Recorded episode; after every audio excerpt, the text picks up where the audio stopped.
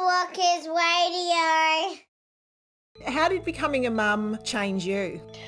Oh, well, like all of us, I think it changes everything about your life. I know for me, I guess because my mum died so young, it really transformed how I made sense of that story. And also, I guess it really made me see for the first time from my mum's point of view mm. how sad that was, that she wasn't around to be with us, because to me, well, like for any mother, that's your worst nightmare is yeah. not being there.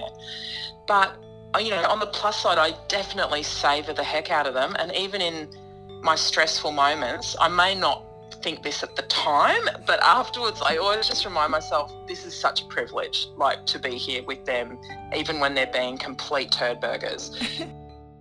Today we're talking to award-winning comedian Jenny Wynter about life, parenthood and some belly laughs. Hi Jenny, how are you?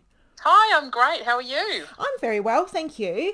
Now, I, I, as I was saying before we started the interview, I'm based in Melbourne, so the concept of a crowd or an audience just seems completely foreign to me at the moment. But you've just completed your comedy tour, Funny Mummy Comedy Gala. How did it go?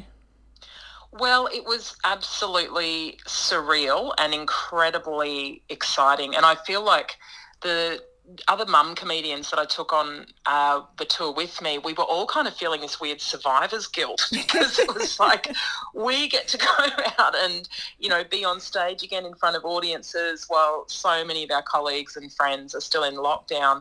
Um, but one of my friends in Melbourne, actually, I was chatting to before we went on tour, and they were like, no, no, they were like, this is awesome because it shows us what might happen once lockdown stops here. So I kind of went, ah, take a deep breath. Yeah, but um, yeah, Arts Queensland up here released some last minute COVID funding to get us back out on the road. And I can tell you, we were so grateful to be there. The audiences were so grateful to have us as well. So it really was a bit of a Pollyanna style love fest. It just amazing. And the communities we went to, we went to lots of small towns throughout Queensland, were just incredibly welcoming. And there was this real sense of, goodness me, even though we're all in different parts of this country, we've all just gone through this crazy experience together. And now let's just bloody get in a room and laugh. Yeah, it was exactly. Fantastic. Was it like a bit like Mum's Gone Wild, the audience? Or absolutely. Less, less boob flashing, but one hundred percent. I can just imagine, because I know that, you know, I would kill to get out and have a really good belly laugh now. It's just, you know, to get away from the hubby and the kids, or just to get away and just have a bit of, you know, time with other mums would be amazing. Oh, totally. And I think it was actually something that was so poetic about us kind of being the first people back out on the road, because it felt like the mums who'd been in lockdown with kids, you know, doing the whole schooling from home thing, it seemed just perfect actually that we're the ones that got to go and have a show. And I feel like I was just, as soon as lockdown was ended, like one of those little cartoons where my legs just started going, boom, I'm out the door. Yeah. yeah, so it was fantastic. I think we deserve it. Yeah, absolutely. Now, the tour coincides with the launch of your new book, Funny Mummy, which I, I'm currently reading. I haven't finished. I was hoping to before I interviewed you, but I found myself tearing up in the opening of your book. Can you tell us about it?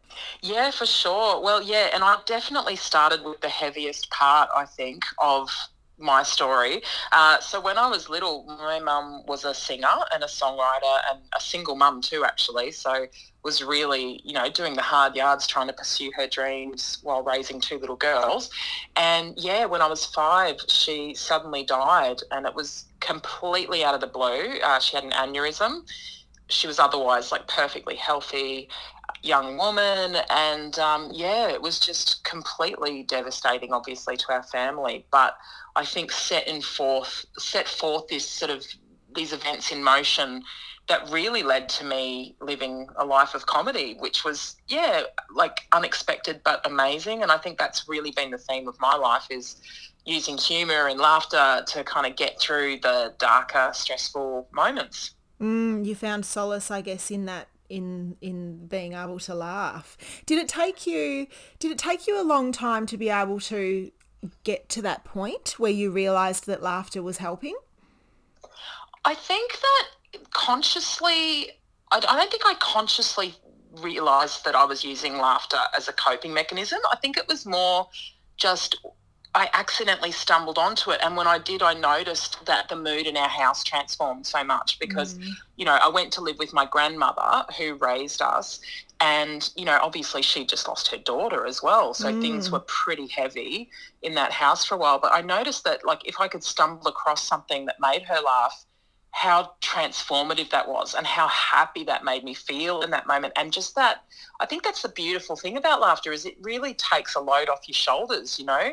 You can feel the relief when you laugh during, even especially during a time that's really difficult. So I think it's more that I stumbled across it and then just became kind of addicted to it, I suppose. Mm. And it's only like uh, later in my life, so I worked as a clown doctor for about five years uh, and just finished up that a couple of years ago. But that was just really hammered that point home to me that, oh, my goodness, like laughing's not just this nice thing if you can get it. It's not a luxury. I actually feel like I've seen firsthand how laughter just can totally shift a mood and actually how important it is for our mental health. Yeah, absolutely. It really is um, medicine. Now, you're, you've got six kids, is that right? I do. I've got, it's insane even to say that. I've got three that I made myself and then three that I outsourced to my husband's ex. Definitely recommend doing it that way. Much nicer. Now, how did how did becoming a mum change you? Oh, well, like all of us, I think it changes everything about your life. I know for me, I guess because my mum died so young, it really transformed how I made sense of that story. And also, I guess it really made me see for the first time from my mum's point of view, mm. how sad that was that she wasn't around to be with us, because to me, well, like for any mother, that's your worst nightmare is yeah. not being there. But, you know, on the plus side, I definitely savour the heck out of them. And even in my stressful moments, I may not think this at the time, but afterwards I always just remind myself this is such a privilege, like to be here with them, even when they're being complete turd burgers, you know. That there's a lot of people that would give anything to be there with their kids doing that. So, yeah, it definitely affected me in that way, just transforming how I feel about my, my own mum. And also really, I think the lesson that I got from my mum was that it's still really important to not make your entire life about your kids, you know, mm. that even she is a single mum in the eighties, which was, I'm sure there's still a lot of judgment around mums doing stuff outside the home, but I think it would have been even more, you know, brutal back then, but that she still pursued that. And even now, you know, I've still got recordings of her singing, and, and so that's just a beautiful part of her legacy, and I'm so in awe of her that she did that. And yeah, it's really inspired me to do that too.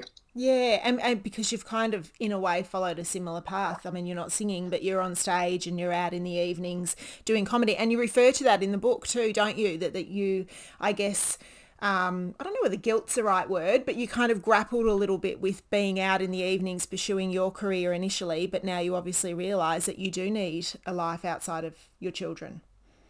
Yeah, that's right. And I mean, uh, yeah, I absolutely do still grapple with guilt about it, which is, you know, insane because it's such a double standard, and I would never judge anyone for doing that. And mm. I certainly know a billion dad comedians, and nobody ever, I mean, even that I just referred to them as a dad comedian, yeah. that that doesn't happen, where it's like I'm immediately a mum comedian, you know, like exactly. it's, it's such a double standard. And the dad comedians, I have never ever heard an audience member come up to um, a man and say, oh, so who's looking after your kids right now? That just doesn't happen, no. Whereas it's such a common thing.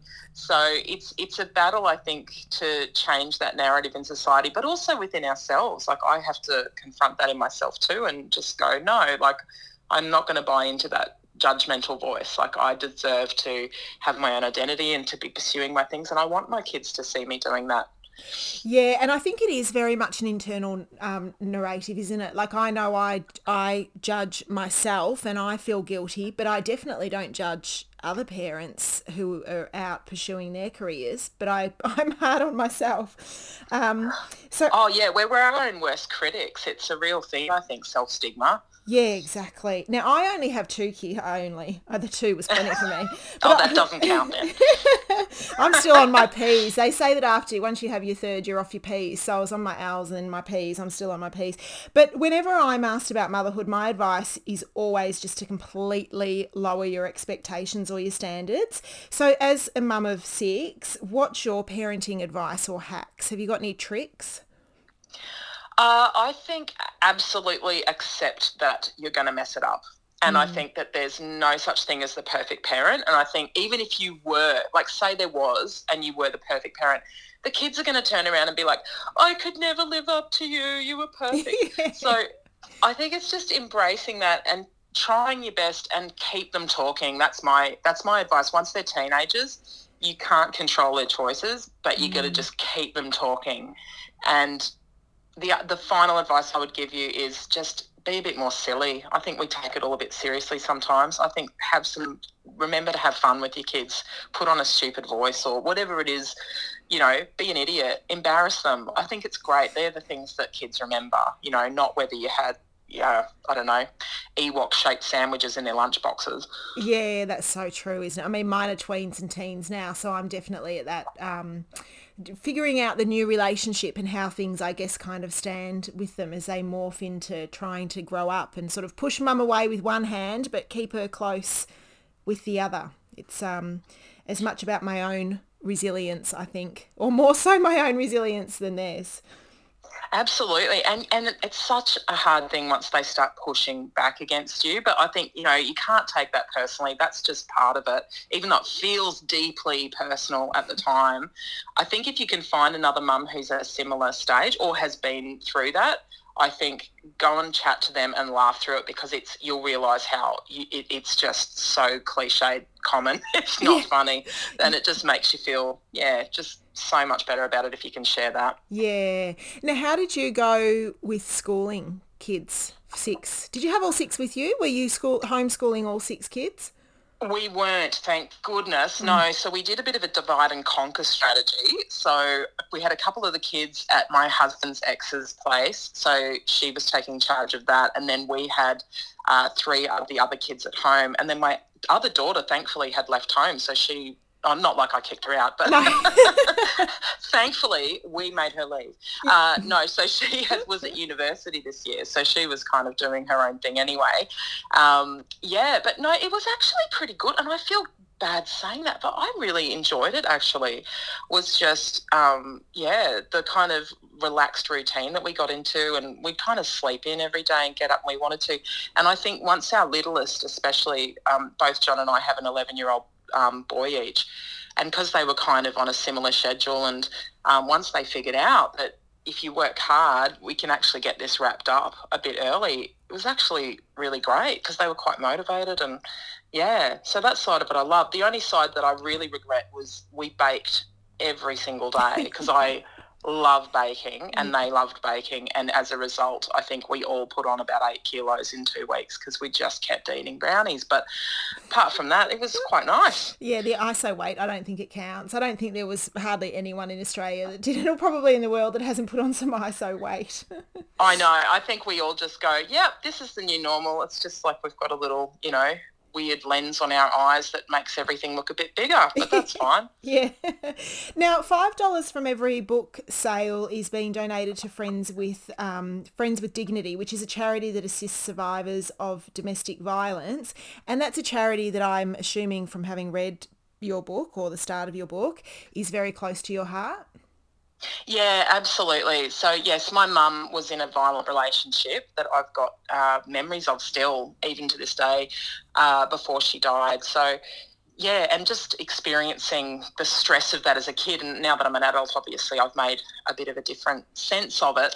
But, yeah, this charity is amazing. So they're really there to support people who are trying to rebuild after uh, escaping those situations. And sometimes, you know, families leave, and it's so hard to leave. That's what I think I didn't understand when I was little. Mm. And as I was growing up, just thinking, why didn't she leave him? Like, why didn't she go? And now thinking, gosh, it's just not, it's not that simple. It's so much harder than just, you know, this noble um, desire to go. So yeah, Friends with Dignity help people out with uh, accommodation and getting furniture and nice things for the kids, and yeah, it's just fantastic that, you know, and, and I think the word dignity is so important in that, because there's so much shame and stigma associated with being in a situation like that. So I think something that gives people back their dignity with practical support is just so beautiful. Yeah, so important. So as I said, five dollars from every book sale is going to Friends with Dignity.